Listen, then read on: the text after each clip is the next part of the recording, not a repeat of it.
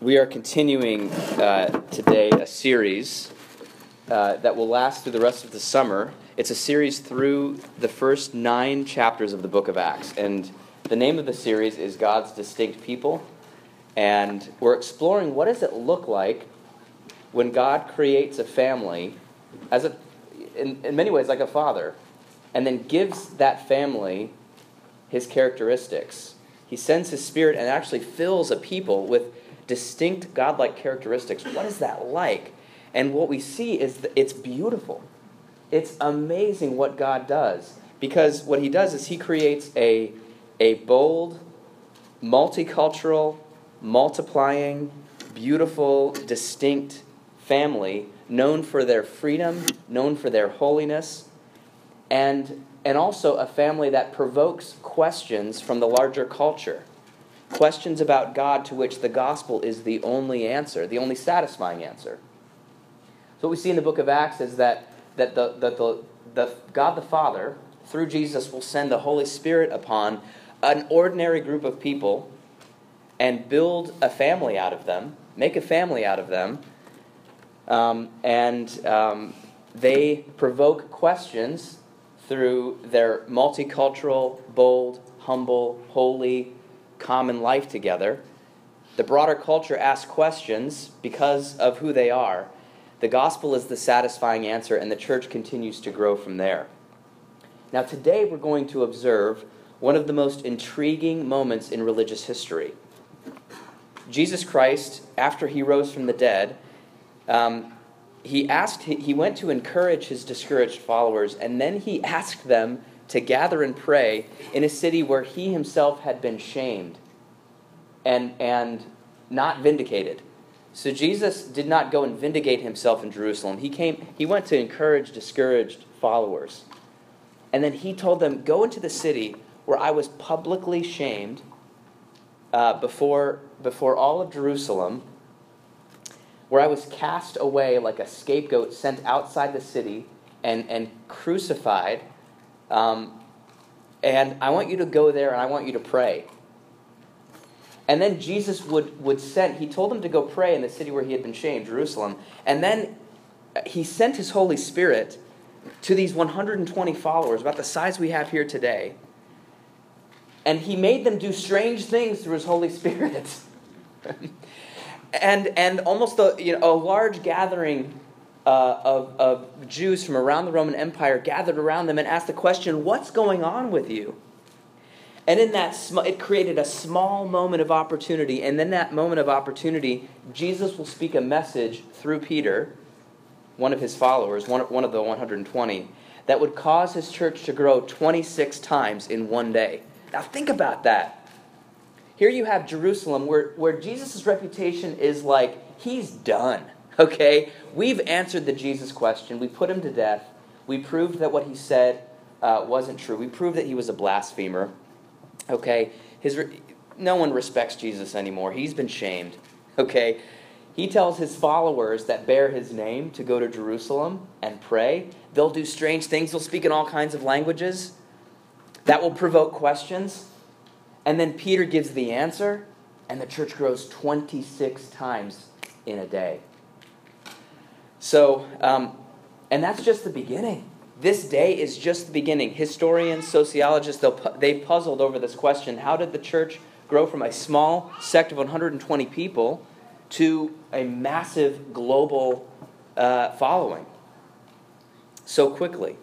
In this moment of weakness that we will explore today, Jesus' church will explode, it will expand, and it will spread through the whole Roman Empire.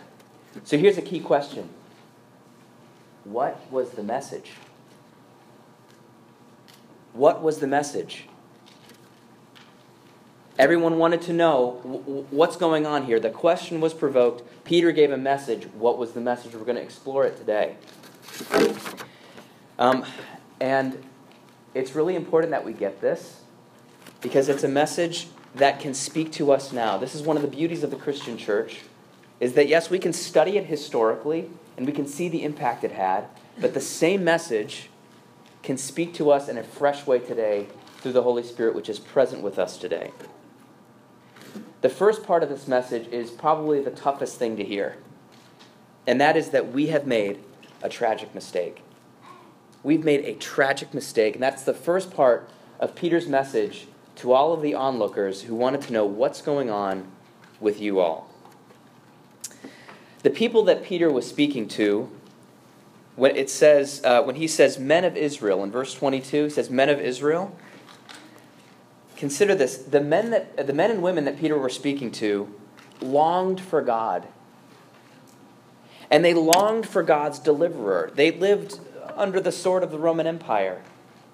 And they knew that something wasn't right. They wanted to be delivered.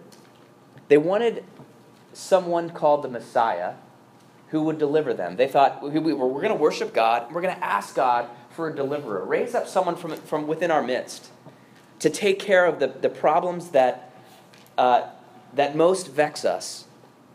And they searched the scriptures and waited patiently for God to send a special hero who would teach them who would feed them, who would liberate them, who would lead them to the promised land.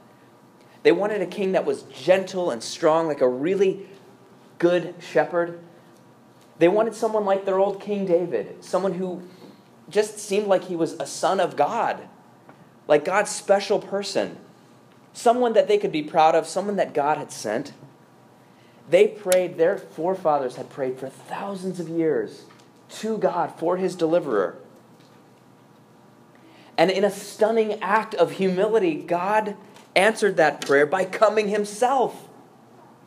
They didn't see this coming. But God, in a stunning act of humility, became one of them.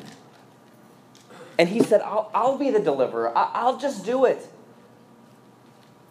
Not only that, I'll come, I'll share their life. I'll share their customs. I'll, um, I'll share their pain. I'll let the Roman Empire make me feel intimidated as well. I'll let the Roman Empire kill me. I'll teach them myself. I'll feed them myself. I'll share my father son intimacies with them with my own human voice. That's just beautiful. It's a beautiful part of the, of the, of the grand story of the gospel is that God just said, hey, I'm just going to come myself and, and, and answer their prayers with my own presence. It's one of the most beautiful things in Christian theology, in, in, the Christian truth, is that, is that God became a man. It's a, it's a truth that we can't fully understand, but it's just beautiful. And the Father wanted to make sure that, that when He sent His Son, everyone would notice. He said, This is my Son in whom I'm well pleased. Listen to Him. Glorify Him. I have glorified Him. And He gave His Son power to heal and to do miracles and to teach in a way that opened their eyes. And, and he sent him into Jerusalem with a donkey. It was like, hey, Jerusalem, don't miss it. Your deliverer is coming. Just like Zechariah said, he's, he's humble, but he's on a donkey. Uh, don't miss it. Uh, signs and wonders. This is the guy you've been praying for for thousands of years. And they totally missed it. it, it they killed him. It was so tragic. And it'd be like someone throwing you a surprise birthday party and you thought it was an attack. And, and so you attacked them and killed them.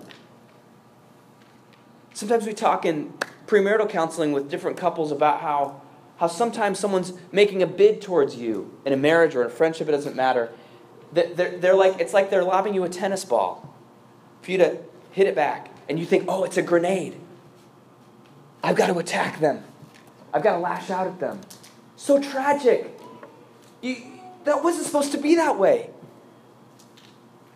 Peter says to them, he says, Men of Israel, hear these words Jesus of Nazareth, a man attested to you by God with mighty works and wonders and signs that God did through him in your midst. Like maybe Jesus even fed them. These guys, that, the, the men and women listening to Peter, they perhaps were fed by Jesus himself. Maybe some were healed by Jesus himself. He was among you. How precious. Jesus didn't just incarnate himself to humanity, he came to your culture.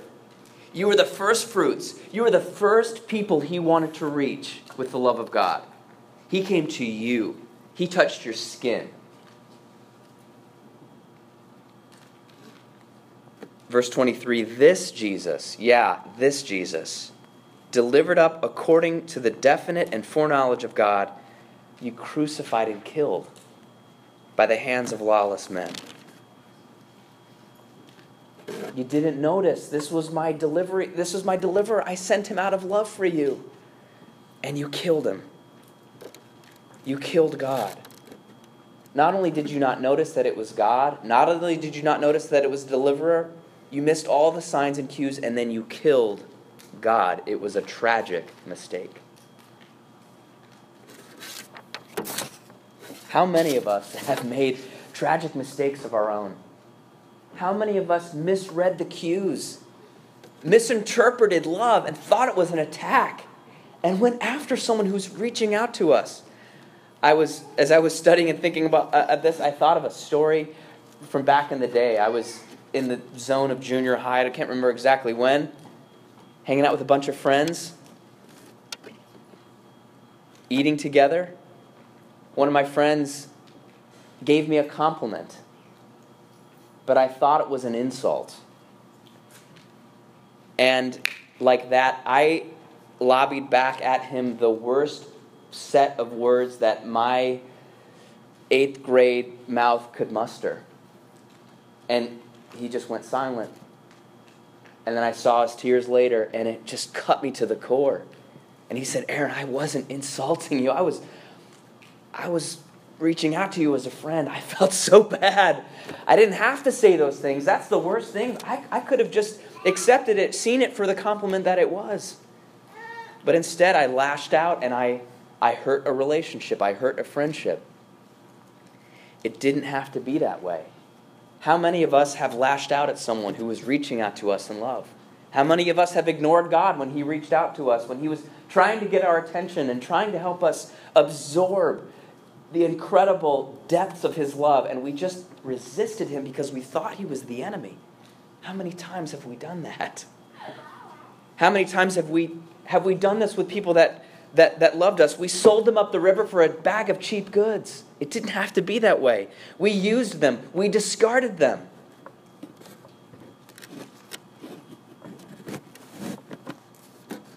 Many of us carry regrets. We carry shame, we carry guilt for mistakes we've made, for tragic mistakes that we've made because we misread the cues and we got it wrong. And we lost a relationship or we lost fruitfulness, we lost something that God, a gift that God had given us because we said no. We crucified and killed what God sent in His love. It didn't have to be that way. You know, when Dylann Roof walked into Emanuel uh, church in Charleston on Wednesday, do you know he was welcomed with open arms? He was there for an hour. One of the woman who survived told him at the bond hearing, as we told you on Wednesday, we enjoyed you. Do you know that he, he confessed to, to the police that he almost didn't do, he almost didn't carry it out because the people were so nice to him. It, he didn't have to go through with his act of hate. It could have been swallowed up by love. How beautiful that would have been. What a story we would have had to tell. If he had just said, I can, here's my gun, I confess my sins, I, I just, I receive the love that you're giving me. I was wrong. It could have been that way.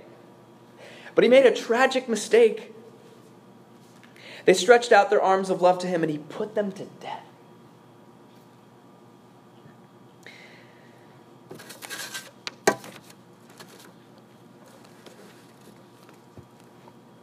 This Jesus, delivered up to the definite and for, plan and foreknowledge of God, you crucified and killed by the hands of lawless men. Now, there's evidence later that this message got through. The tragic mistake part got through to them. But there's another part of the message we need to hear, and it's one of the deepest mysteries and greatest joys of the Christian story. I don't want you to miss it. Don't stop with the mistake, friends. Stay with me to the second part of the message because this is so important. Not only have we made a tragic mistake to throw away and kill love that came our way, God is working a brilliant plan. God is working a brilliant plan. I don't care what you've done. God is working a brilliant plan. It's masterful. It's past, present, and future. It's where the Christian story breathes oxygen of hope into our suffocating souls that are choking on our own guilt and mistakes. God takes all of our sins and mistakes and screw ups and He turns them around and He makes good things out of them. He doesn't do our mistakes, we do our mistakes, but He can take our mistakes and do with them what we could never do. Is he turns them around and he makes them do good things. He, he actually makes it part of his larger story of redemption. He works true, good, and beautiful outcomes from our most tragic sins. Friends, don't miss this. God works true, good, and beautiful things from the things that we've done wrong. It is so important that we do not ignore this part of the Christian story. It's, it's the most beautiful part of the Christian story. This gives us great hope. This gives us great relief. This gives us every reason in the world to put our guns down and stop resisting God and stop resisting love.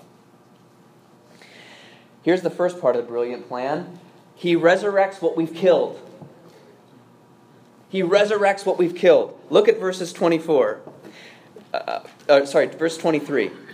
This Jesus delivered up according to the definite plan and foreknowledge of God. He was delivered up to death by the plan and foreknowledge of God. Does that mean God killed him? No, it doesn't. Lawless men killed him, as Peter said. But somehow this works into the mystery of the story of God renewing all things. You might ask me, Aaron, how does that work out, logically speaking? How does it work out that, that things that we do that are evil, God can do good things with? And you know what? I will tell you what the Christian story, uh, Christian theologians have said for millennia. That's the answer. That's the answer. How is it that God takes evil things and works good things out of them? How is it that God makes his plan come true through our sin? That's the answer. I can't break it down logically for you. I can only point you towards the beauty and the mystery of the cross. From God's definite plan, the humble servant and humble king, the deliverer who's mighty, was also the one who was slain and crucified. And God resurrects him. God resurrects what we've killed. God raised him up, verse 24 said, loosening the pangs of death, because it was not possible for him to be held by it. And then he quotes Psalm 16 David, the one that they were all looking to as the model for the, for the, uh, for the deliverer, David himself says in Psalm 16, You're not going to abandon me to, to the grave. And Peter's like, Hey, David's in the grave. Who is he talking about? You believe David, right? David was a source of authority for them. You believe David, right? David was pointing towards the ultimate Messiah, the ultimate David, the ultimate king. Verse 32 This Jesus God raised up, and of that we are all witnesses. The Lord brought Jesus back to life after he was killed because this is how God rolls, this is how God operates. The Lord restores the years the locusts have eaten. Things that have been killed, marriages, friendships, your walk with God, churches, even, families, God can raise them up back to life. There's a beautiful prayer that I'll probably get wrong. It's from Good Friday. Sorry, it's from the Easter Vigil. Let the whole world know that the things that have been cast down are being raised up, things that have grown old are being made new, and that all things are being reconciled to God in Christ. This is what God does. He resurrects things that have died, He restores the years the locusts have eaten. There's no mistake that you've made that you think is forever that is forever. Not as long as God is alive, and God's alive in Christ through the Holy Spirit. Any mistake you've made in the hands of God and in the timing of God can be resurrected. You've just got to stop carrying it and making it your own. You've got to give it to Him because He's the one who does it. We love, we love underdog stories. This is not an underdog story. This is a story of the Father, Son, and Holy Spirit making all creation new, the things that were originally good. He can make, after on the other side of death, he can resurrect and give it an, an increased power and an increased glory. He resurrects what we've killed. Number two, he exalts what we've desecrated. What we've put on the ground and stepped on and desecrated, he will exalt to the highest place. Verses 33 through 36 says this being therefore exalted at the right hand of God. Remember, he's saying this in Jerusalem where Jesus was, was killed as a common thief, shamed, his clothes stripped from him, crucified before everybody, mocked. Oh, crown of thorns. How, how, how does that feel, son of David? I mean, he was just, in the, in the most cruel way, he was shamed. And this is very important in, in ancient cultures. If you were shamed publicly, you were done. God exalted him at the right hand of God. And having received from the Father, verse 33, the promise of the Holy Spirit, he has poured out this that you yourselves are seeing and hearing. The Messiah King, his Lord, was exalted. Um, and it's evident. Verse 33, um, uh, Peter says, Peter says this being exalted at the right hand of God, and having received from the Father the promise of the Holy Spirit, he has poured out this that you yourselves are seeing and hearing. So Peter's saying this look, Jesus is alive, and in fact, how do, how do we know this? We just spoke the gospel in your original language. How did that happen? They have no answer. It's because Jesus has been exalted. Jesus exalts and honors what we have desecrated. And then we have to do something with him. We have to respond in some way. There's a moment, there's a really beautiful moment where both the, the depth of their mistake and the brilliance of God's plan come together. And they realize, as Isaiah realized in the temple in Isaiah 6, Woe is me. God is holy. I am sinful something doesn't match up, I'm pressed into a moment of, uh, of crisis that needs to be resolved, and it needs to be resolved now. Verse 37 says this They were cut to the heart. They were cut to the heart by this message. And they said to Peter and the rest of the apostles, Brothers, what shall we do? The difference between God's glory and my sin needs to be resolved. They wanted it to be resolved. The message got through. And Peter's resolution to this is the beautiful mess of baptism. The beautiful mess of baptism. Yes, you've made a deeply tragic mistake. And through your tragic mistake and through his power, God is working a brilliant plan to resurrect what we've killed. And now you are invited in to the beautiful mess that is baptism. Baptism, he calls them to baptism um, in verse 38. Peter said to them, Repent and be baptized, every one of you in the name of Jesus Christ for the forgiveness of your sins, and you will receive the promise, uh, the gift of the Holy Spirit. Just a few words about baptism here. Number one, baptism is messy like a birth is messy. We become, as the scriptures say, like children when we enter the kingdom of God. Baptism is, is messy when, uh, uh, like a birth is messy. Okay?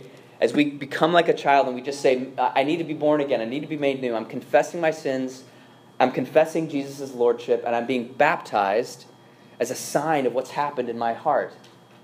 And, um, you know, if any of you have seen a birth, you know that it's both beautiful and messy. At the same time, there's liquids everywhere. Um, the baby cries a lot. The baby needs to be fed. The baby needs to be nourished and held close to its mother.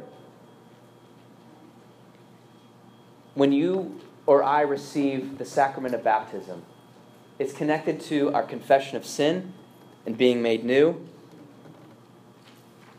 to repenting, and it is so messy and so beautiful. We become as infants. In some ways, all baptism is infant baptism in this, in this sense. Even if you're an adult, you have to become like an infant. Baptism is messy like a birth is messy because we become like children. Secondly, baptism is messy like deep cleaning is messy. Peter refers to confessing their sins, repenting from their sins. When you come forward to repent, all the junk comes out. You confess all of the betrayal. You confess all of the mistakes. You confess all of the guilt. You don't have to carry it anymore. It can come out and it's beautiful and it's good. You confess all the ways that you've fallen short. You confess all the sins that the Holy Spirit reveals to you. And it's messy, like deep cleaning is messy. It always gets worse before it gets better. It's messy like a birth, it's messy like deep cleaning, and we're baptized into a beautiful mess as well. The church itself is a beautiful mess, and baptism is that waterfall that we walk through to enter the church. Verse 41 says this So those who received his word were baptized, and there were added that day about 3,000 souls. 3,000 souls. Let me put this in perspective for you. Okay? 3,000 people came forward to confess all their sins. To 120 people. I want you to imagine, we have about 120 people here.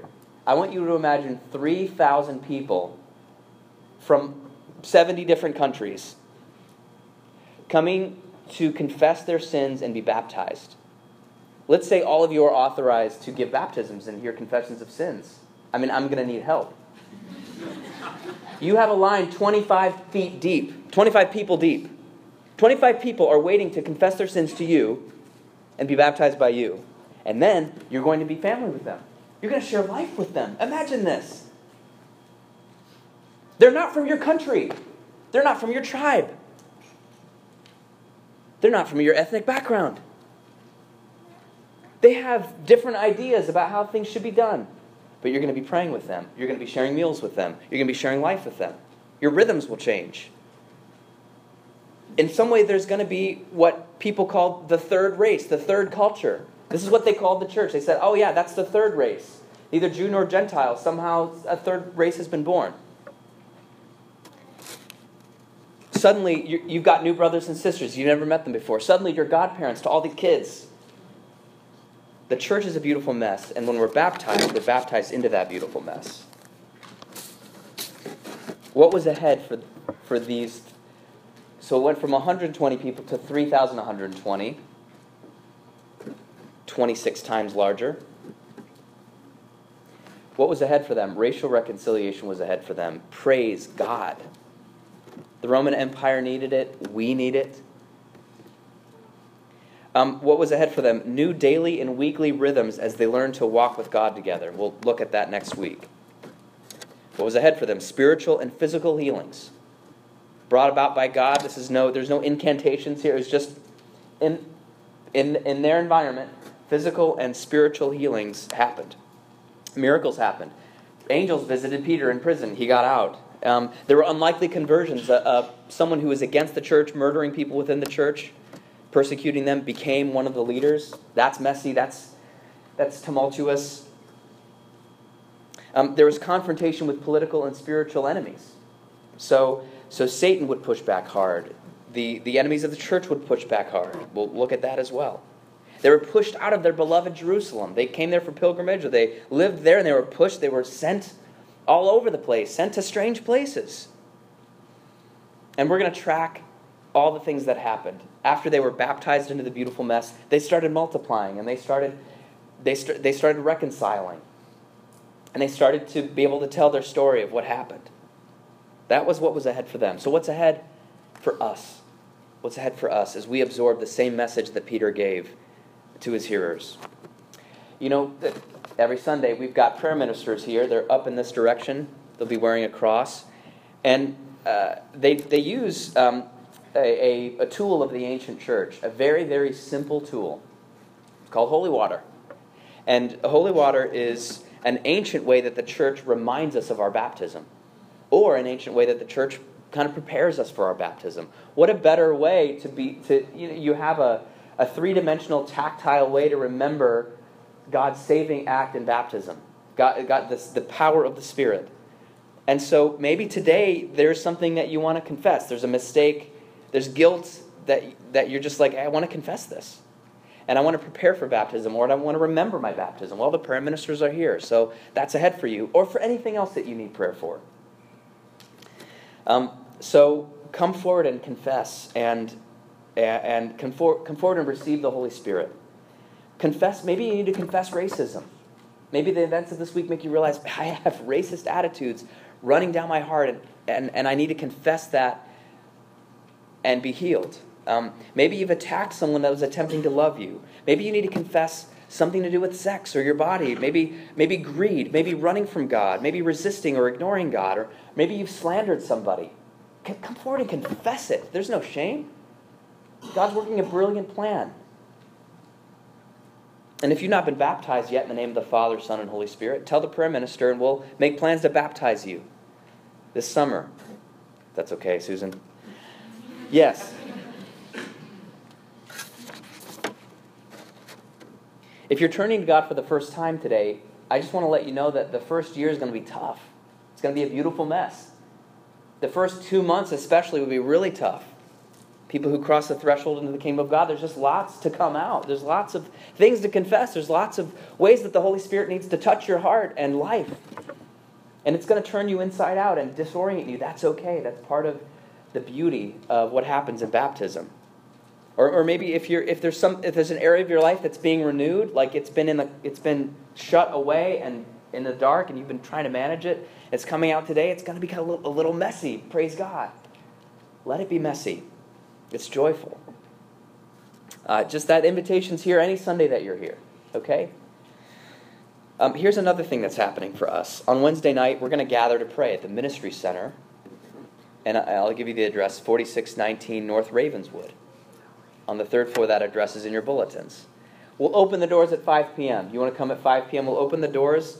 I'll hear confessions. There's an Anglican liturgy for it. We'll just walk you through it. Show on up. Start praying at 5 if you want. 7 o'clock, we'll start a prayer service um, where we'll confess, confess and praise and thanksgiving. This is what, when we come into the presence of God, we're like, wow, I got to confess my sins, but also like I want to praise God for who He is. I want to thank God for all of His gifts. So uh, Nicole Song is going to lead that prayer service. I invite you to join us at 7 p.m. on Wednesday. The more we live into the beautiful mess of our baptisms, the more we are revived. And our Bishop Stewart Ruch defines revival as when the life and power of God manifestly overwhelms the power of sin in our life. We're going to see it happen in the book of Acts, and I invite you to open yourself up to that reality in your own life. I want to invite all of us as a church to open ourselves up to that reality. Revival is when the power and life of God manifestly overwhelms the power of sin in our life and resurrects what we've killed and renews, it restores the years locusts have eaten. We've made a tragic mistake, but God is working a brilliant plan to make all things new. And the process from here to there is a little messy and very beautiful. In the name of the Father, and the Son, and the Holy Spirit. Amen.